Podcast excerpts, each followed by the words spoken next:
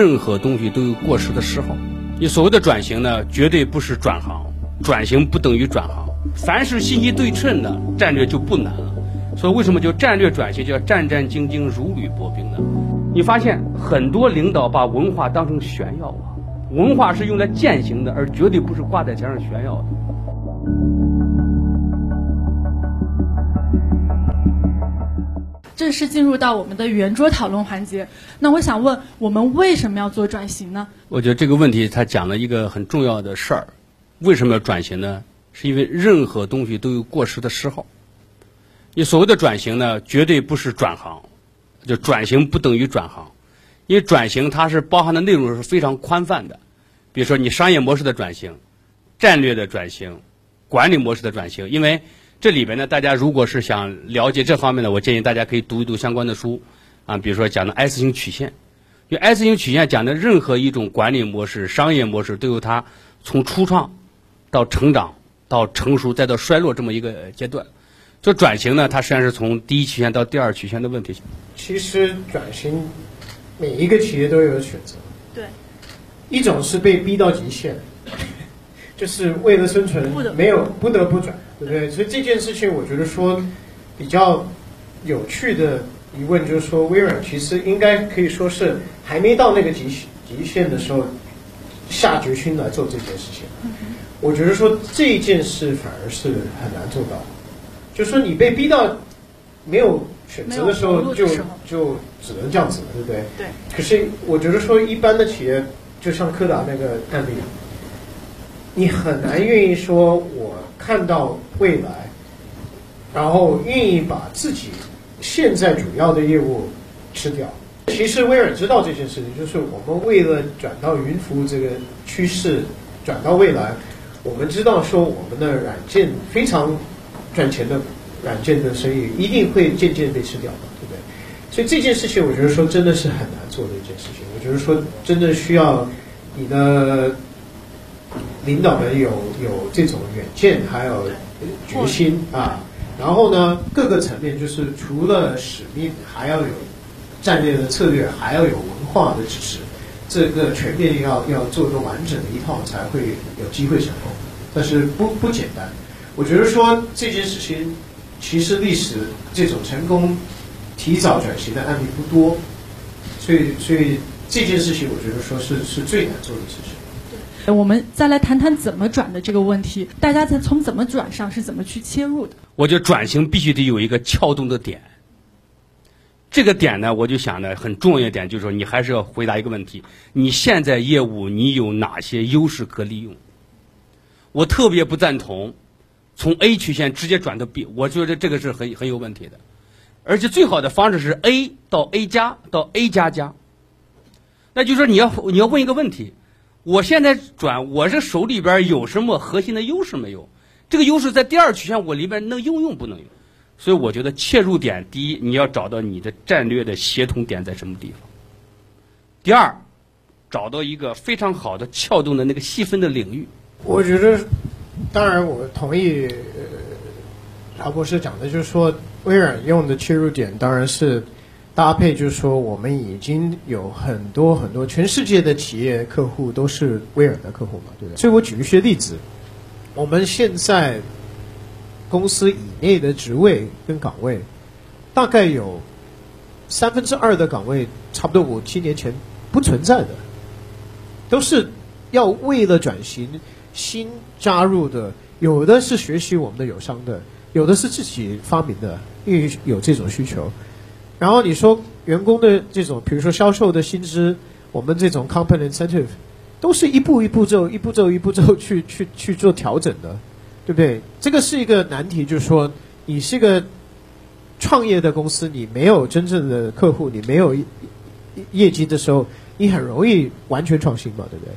可是你是一个真正的企业，你已经有很多年的历史，你有很多客户，你必须需要继续支持他们了啊！你不能跟他说哦，我。旧的事情、老的产品我不做了，对不起，你你没无法这样子，对不对？你你必须需要慢慢慢慢想办法，说我想要带着客户跟生态合作伙伴的生态一起走，要怎么做这件事情？我们其实做了很多尝试，其实是失失败的。可是这件事情，我觉得说重点是每一次我们尝试了不同的方式，我们都在学习，然后再改进。所以有的时候我们自己员工，我们合作和伙伴的生态也会跟我们反映说：哇，你们微软每一年都又来改了改良我们的这些不同的系统啊、制度啊、机制。我们说对，我们自己也觉得有点累，可是必须需要学习嘛，对不对？要不然没有办法转型的一步一步的有进展。所以我觉得说这个回到，我觉得曹博士讲的很好，就是说心动不如行动。有的地方你真正要转型，就是要去试它，可能真正会会头撞到墙，可是只要撞到墙的时候学习到东西可以改进的，那就值得。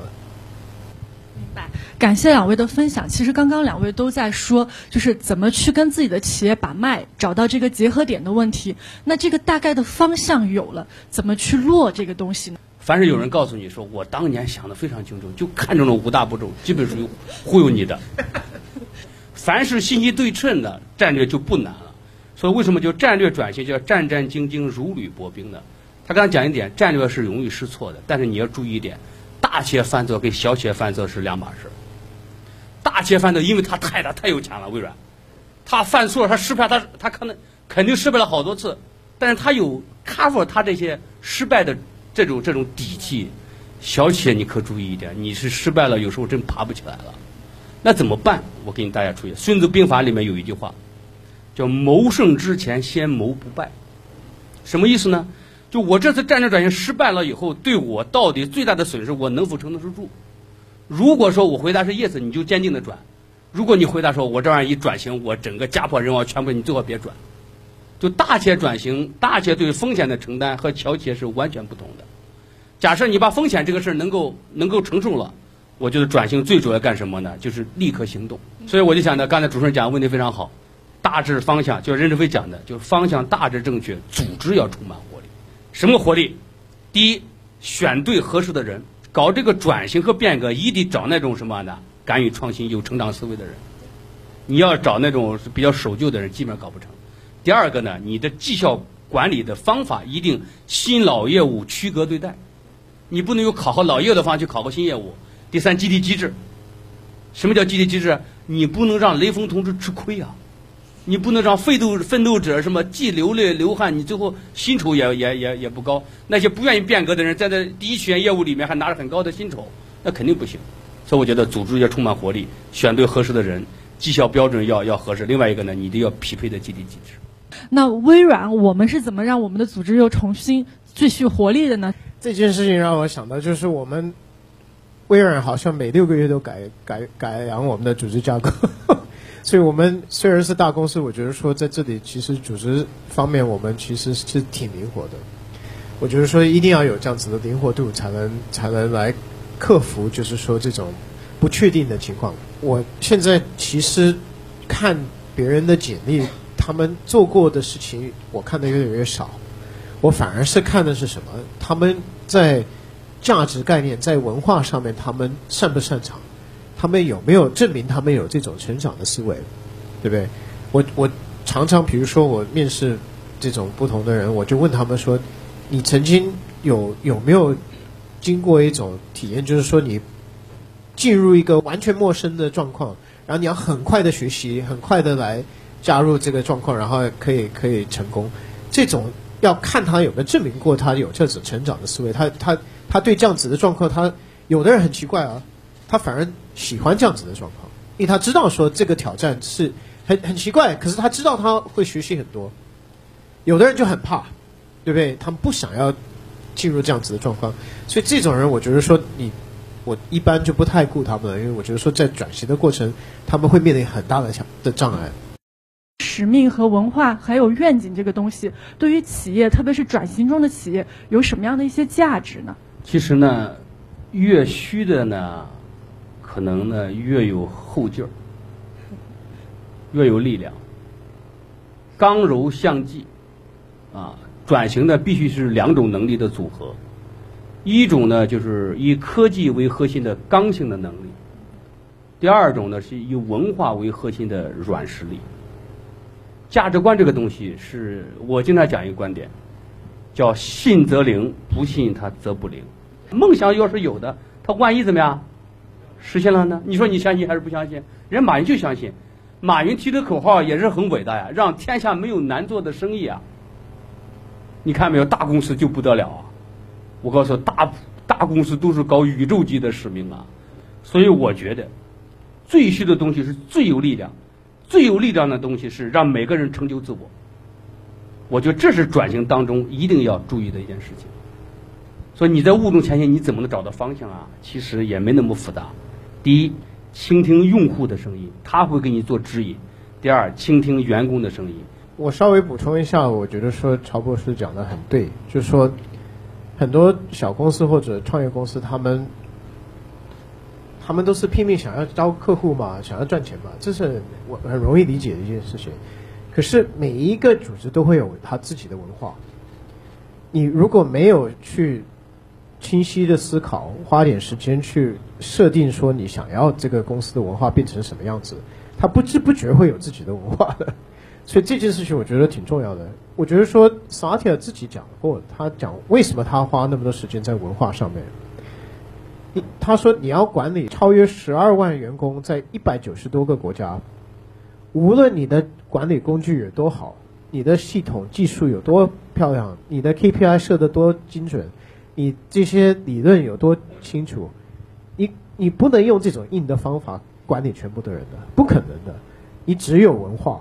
你用文化是一种听起来很虚，可是员工面临从来没有挑看过的挑战，他要做个决定，做对的还是错的方向，他只有文化来当他的指指南针。转型的这个时候，在这种迷雾当中，需要什么样的领导力呢？你发现很多领导把文化当成炫耀啊，文化是用来践行的，而绝对不是挂在墙上炫耀的。他当然，你炫耀他就肯定不行了。所以说呢，要从转型的领导力上来讲呢，我的感觉第一条，必须有强烈的愿景和使命。领导就是牵引者。既然当了一把手了，你必须勇于承担变革的勇气。你必须要变，你必须得有一个勇气和责任，否则你一把手是不称职的。你得敢有有梦想，这是第一条。我觉得必须用愿景来牵引。第二条呢，你还不能把这个愿景变成你个人的愿景，你得变成共同愿景。孙子兵法里面讲“上下同欲者胜”，那不是所有的人都认同你啊。那你干什么？就要布道，要倾听，要和各级员工交流。最后最后一条，舍得激励别人，不要害怕表扬别人。啊，这我想的领导力啊，大概从这几个方面可以参考。我觉得说乔博士讲的很重要，是以身作则。这这件事情其实，微软现在今年出了一套全新的，就是全部主管必须需要修的课。他们培训就是主管来当更有效率的主管。然后在主管的培训，我们有一个模型，我们叫做 Model Coach Care，right？所以这三三个理论，model 就是以身作则，就是你你首先你自己必须需要当一个好榜样。员工，我觉得说，如果看到老板，老板跟你说做 A，可是他自己做 B，那没有人是会会相信会信任这个老板嘛，对不对？我觉得他第第二就是他做这个所谓 coaching，就是怎么去培训员工，让他们自己发挥，让他们发力，对不对？让他们自己成长。第三是 caring，就是说我们要怎么关心，要有这个同心同心感，可是要要关心每个员工的自己个人的情况，然后他们自己职业的发展的路线，然后怎么协助他们，所以在这方面，我觉得说威尔做出这套是不错的。